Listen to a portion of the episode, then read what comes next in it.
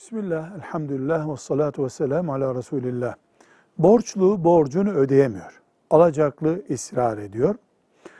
Alacaklı bari arsanı bana ver diyor. Çünkü borcun para olarak geri gelmesinden umudunu kesmiş oluyor. Bu caiz mi? Dinen uygun mu?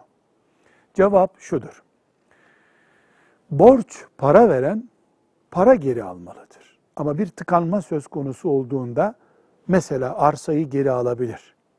Nasıl olur? Arsanın o günkü fiyatı tespit edilir.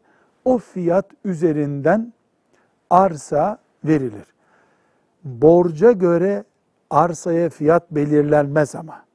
Arsanın fiyatı belirlenir. Gerekiyorsa üstüne konur, gerekiyorsa karşılığında fazlasını öder tapudaki masraflar da örfen nasıl yapılıyorsa, mesela arsayı alan tapu dairesindeki masrafları ödüyor diye bir kural varsa o da ona ait olur.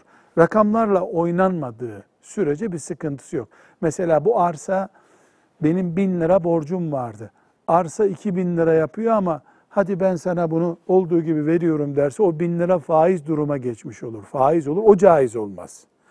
Ama bu arsa tam benim borcum kadardır verdik, tapuya gittik, teslim ettik. Hiçbir sıkıntı yok. Ya da bu arsa 300 lira fazla ediyor. O 300 lirayı ben sana üstüne veriyorum deniyor. Ya da yetmiyor borca 150 lira fark veriyorum. Bunların hepsi caiz.